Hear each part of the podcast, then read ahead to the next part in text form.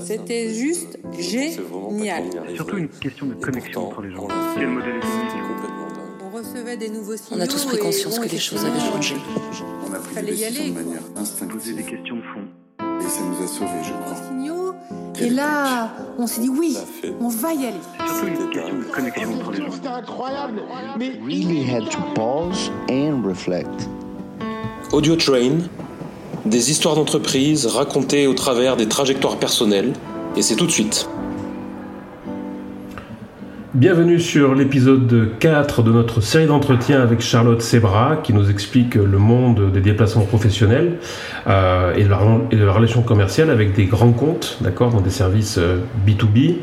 Donc après avoir vu l'aspect vraiment euh, gestion commerciale, euh, les aspects opérationnels, data, euh, proposition d'innovation, comment est-ce qu'on occupe l'espace, maintenant on va prendre un peu de recul et on va parler d'autres euh, d'autres événements. En particulier, on va parler donc du Covid. Et de là, on va enchaîner sur bah, le monde d'après et comment, euh, qu'est-ce qui est attendu, qu'est-ce qui sera attendu de la part des équipes commerciales dans l'avenir. Je vous souhaite une bonne écoute. Vous êtes sur Audio Train.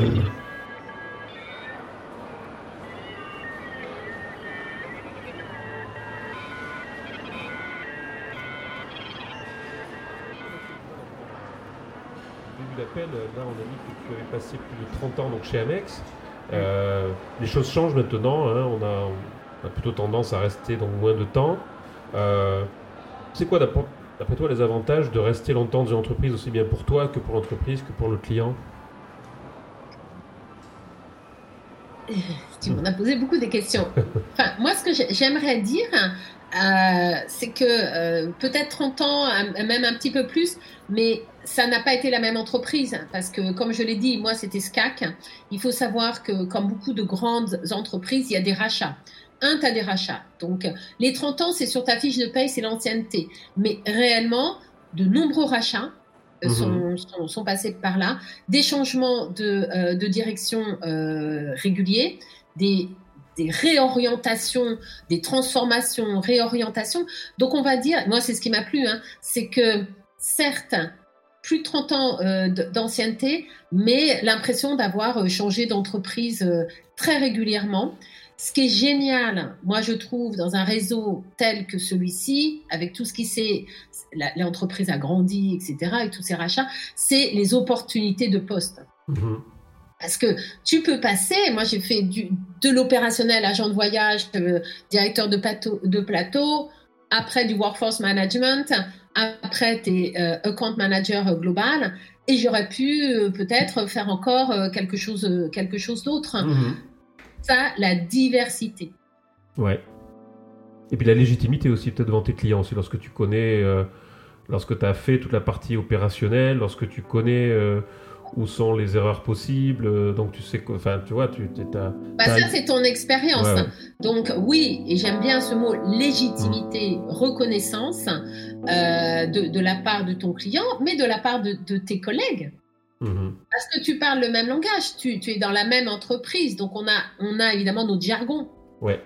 C'est important hein, de, de, de, de parler la même langue, Oui. ça va plus vite. hein. Et euh, tu as cette reconnaissance, tu dis, bon, bah, toi, tu reconnais les, les experts, eux, ils te reconnaissent. Et donc, les choses avancent. Mhm. Voilà, donc c'est, oui, une même entreprise, mais beaucoup de postes. Et euh, des opportunités, elles sont là. Il, su- il suffit de les avoir envie, de les prendre, de sortir des zones de confort, certes. Mhm. Euh, mais après, chacun euh, fait son chemin avec euh, toutes ces opportunités qui s'offrent à toi. Tu sais que l'entreprise met du temps à être, enfin, on met du temps à comprendre une entreprise. Bah, chez Amex, moi, je sais que j'ai passé euh, presque six mois, alors non pas à la comprendre parce qu'il aurait- a fallu Mm. donc plus de temps, mais vraiment six mois à rencontrer donc des gens et puis à comprendre mais, tout le jargon, puis à comprendre ce que- qu'un PNR, ce que c'était qu'un segment passif. Que... J'avais lu, tiens, regarde, je te montre là. L'histoire d'Amex, en fait, en tout, c'est une entreprise qui a 150 ans. Alors là, donc c'est Amex Carte. Bien sûr, nous, après, Amex, euh, Amex Global Business Travel est différent. Mais je sais que je, je reviens souvent, lorsque je parle en cas étudiants, lorsque je fais des formations, ben je, j'aime bien revenir sur, euh, au tout début, voilà, expliquer donc le logo avec le bulldog et le, et le revolver, tu sais, là, sur la, d'où ça vient. Ben voilà l'histoire, et c'est bien qu'il y ait donc cette. Et c'est vrai que c'est un peu. Je comprends que des entreprises comme LVMH puissent. enfin et envie en tout cas de travailler avec American Express et de continuer à garder une relation parce que c'est des entreprises un peu, un peu similaires. Oui, tu as la tradition. La tradition. Voilà, il y a un côté tradition puis qui va aussi avec. Euh, alors maintenant, si on se rapproche justement ben, de, de, là, donc récemment, il y a eu un, un événement qui a quand même euh, bien chamboulé euh, ben, tout ce monde-là. Ouais. le Covid. J'ai parlé il n'y a pas longtemps avec des gens de chez, chez Air France il me racontait que lors du Covid, assez vite, pendant l'année 2020, euh, alors beaucoup d'entreprises étaient donc en télétravail et à temps partiel, comme euh, Amex. Et chez eux en particulier, c'était encore plus violent dans le sens où euh, ils ont fait une espèce donc, de cérémonie et ils ont mis donc les bateaux, les, les bateaux, les bateaux, les, avions sous bâche. Hein, et voilà, ils ont fait tout un travail presque de d'accepter voilà que les avions étaient grounded, voilà, voilà, étaient au sol. Euh, donc nous, on était euh, à la maison avec donc très peu de transactions et puis et beaucoup euh, d'entreprises comme Amex ou équivalent, ben, ont profité de ce temps-là pour faire des, des, travaux de fond, pour se remettre à jour sur des systèmes de back-office, pour négocier des choses, etc. Toi, comment comment tu as vécu ça de ton côté, toi, en tant que commercial cette période, est-ce que tu t'en souviens? C'était moi, je me souviens, euh, à fin 2019, je rentrais d'Asie. Et euh, il y avait une carte, je ne sais pas si euh, vous vous en souvenez, hein, mais il y avait une carte du monde où on voyait les petits points rouges qui étaient la, prolifération de, l'épidémie. Et donc, c'était. Ah non, c'était en, en, février ou mars C'était fin 2019, ça. D'accord. Voilà. Et on voyait ces petits points rouges. Et, je regardais la carte et je me dis, oh là là, ben, ils, étaient, ils étaient en Chine, les petits points rouges. Et au fur et à mesure, ça commençait à arriver. Ça commençait à arriver un peu en Inde. C'est arrivé en Italie. Et, je, disais, et ma famille s'en souvient, parce que je disais, oh là là, mais c'est incroyable ce qui va nous arriver. Et je ne peux pas croire que ça va s'arrêter à la frontière. Hein. Mm-hmm. Donc, ça va, ça va passer, évidemment. Donc, euh, donc à ce moment-là, euh, bah, déjà, on était avec le client en train de gérer des fermetures, on va dire, des arrêts de déplacement par rapport à cette pandémie. Et donc, on travaillait sur la Chine. Là, et la Chine, mais c'est phénoménal. Le nombre de voyages en Chine en interne, Chine, en domestique, c'est énorme. Donc là, on a commencé à arrêter, à fermer la Chine. Et, moi, ce que ce qu'on a constaté, et après tout au long de, l'année 2020, bon après ça a été fulgurant euh, avec les, confinements, mais c'est l'arrêt. Donc, euh, alors comment on vit? C'est retrouver déjà les, personnes qui étaient en déplacement, euh, tous ces billets d'avion qui étaient partout dans le monde mmh. entier, retrouver tous ces billets d'avion. Il a fallu procéder après après, bah, évidemment, il fallait les rembourser, les billets d'avion. Donc, ça a été énormément de travail avec les compagnies aériennes qui avaient des politiques de remboursement qui s'adaptaient. Parce qu'imaginez que toutes les compagnies aériennes remboursent tous ces billets d'avion au même moment. Déjà, elles étaient euh, mmh. dans le rouge. Ça aurait été dramatique. Donc, il y avait des process que même les compagnies aériennes commençaient à mettre en place parce qu'elles étaient prises au dépourvu. Donc, on était plutôt sur de l'administratif, des fermetures de pays. Le, groupe LVMH fermait évidemment ses boutiques, mhm. euh, ses, maisons, et, euh, et on, on, commençait à travailler par contre sur des projets plutôt euh, de DSI, de, du monde d'après, on va dire. Donc, et, du monde d'après, c'était quels seraient les mhm. protocoles sanitaires. La préoccupation était le protocole sanitaire. Ouais. Et, c'était très compliqué hein, pour un agent de voyage, euh, plus pour l'agent de voyage, on va dire, que le commercial, parce que je me souviens, mais des cas en Italie, mais c'était incroyable, parce qu'on on recommençait à voyager. Alors, vous pouvez, il vous faut un test. Oui, alors, si vous restez moins de 72 heures, c'est ça, ou plus de 72 heures. Enfin, mmh. donc l'application avec GBT arrivait en parallèle, elle était alimentée.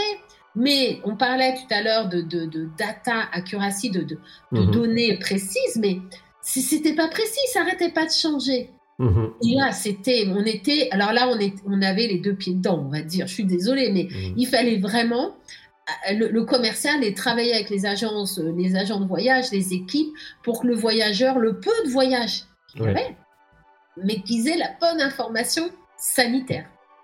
C'était mhm. une préoccupation de malade. Et, et, ça, et ça changeait sans arrêt, parce qu'il y avait les vagues. Ah oui, Les vagues. Très, très angoissant. Euh, les hôtels, des trucs de dingue. On réservait des hôtels dans, un, dans Amadeus, les agents de voyage. Le voyageur arrivait, l'hôtel était fermé. Parce que les, données, ils n'avaient pas le temps de mettre à jour. L'hôtel était fermé, réquisitionné pour du confinement, entre autres. Euh, voilà. Alors après, bon, il n'y a plus de voyage vers, Europe vers Asie, il n'y en avait plus du tout par contre, mais il y avait quelques voyages en Europe. Et même, hmm. même en France, on a réservé des hôtels qui étaient fermés. Donc, elle, va expliquer à ton client, ah bah oui, mais nous, il est disponible en Amadeus, mais il est fermé. Bon, voilà, c'était ça. Très, très, très stressant. Je me souviens aussi, j'avais parlé avec un, avec un spécialiste euh, d'hôtellerie aux États-Unis, là, euh, et qui en fait m'a dit, bah, c'est peut-être le moment aussi bah, de tenter des, des, coups de poker avec des groupes hôteliers, de dire, bon, voilà, en ce moment, voilà, vous avez besoin de cash, les hôtels sont vides, moi, je vous rachète vos chambres à, j'ai n'importe quoi, 30 euh, euros maintenant, voilà, et je rachète pour 1 million donc de, bah, de nuitées. Et après, je les revendrai. Voilà, c'était donc un pari à faire sur le futur. Mais ce qu'il y a, c'est qu'on ne savait pas du tout. Quoi. On ne savait pas et tout le monde était euh, le cash, la trésorerie, euh, voilà. Et, euh, à gérer bah, hein, ça, ça, a stagné quand même. Hein. Il n'y a pas eu trop non plus de. Enfin, moi, de ce que j'ai pu constater, il y a eu au bout de six mois, euh, huit mois, on était déjà dans la, le retour au voyage. Donc mhm. les plans, les roadmaps, comment on va, on va ramener la confiance du client à reprendre un avion.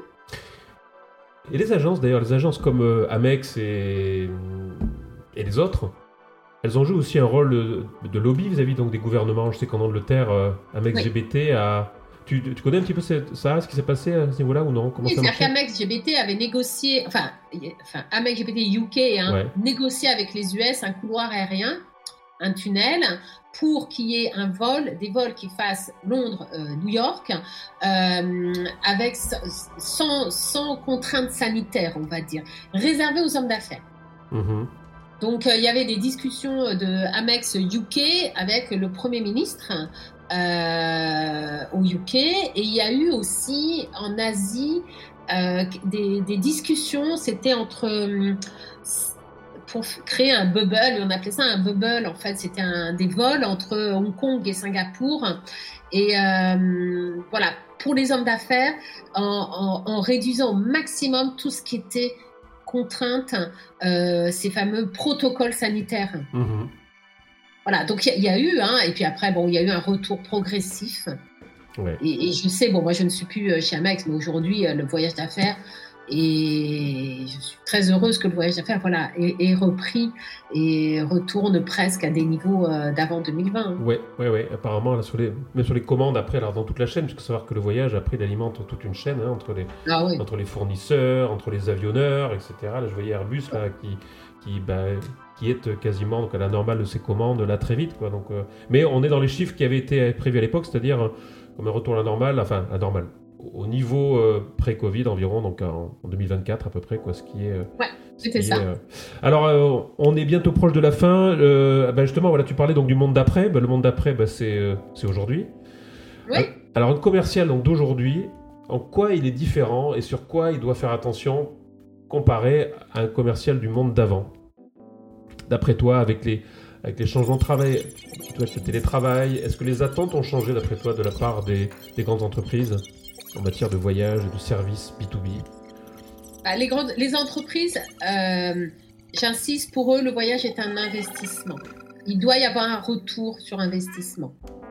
Ça, c'est le premier point. Mhm. Donc, euh, au niveau tarifaire, euh, il doit, on doit être sur les, le bon prix que le client veut payer. Que je, parle de frais de transaction, je parle de services et je parle des prix des billets, des, des, billets d'avion, des hôtels, etc. Donc, un investissement, euh, un, un, un, commercial doit pas oublier l'essentiel. L'essentiel, c'est je rencontre mon client. Alors, bien sûr, si on peut, on pouvait plus le rencontrer euh, en face-to-face, mhm. on a beaucoup travaillé en remote. N'oublions pas de retourner. Aujourd'hui, les entreprises reçoivent, etc. Retournons euh, chez nos clients. Continuons à occuper l'espace.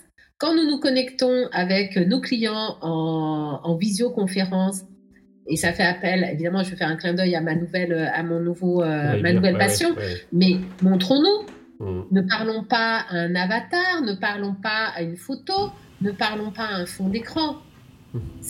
et, là, je vais parler de l'image, mais c'est important. Euh, c'est pas parce que la techno est arrivée, je l'ai dit, la techno ne remplace pas l'homme, elle diminue C'était le quatrième épisode de, de, la saga, de la saison Voyage Voyage, euh, où euh, Charlotte Sévra nous explique les coulisses du monde des déplacements professionnels et nous explique bah, la, la relation commerciale avec des grands comptes. Et puis Charlotte a commencé à nous parler d'une notion qu'on va développer dans les deux prochains épisodes, qui est la notion de l'image l'image d'une personne, l'image d'une entreprise, le côté visuel, le côté sonore, euh, la signature, euh, la signature de style d'une personne. Voilà, c'est ce qu'on va creuser dans les deux prochains épisodes. Vous étiez sur Audio Train. À très bientôt. On a tous pris conscience que les choses avaient changé. Vous étiez sur Audio Train. À bientôt.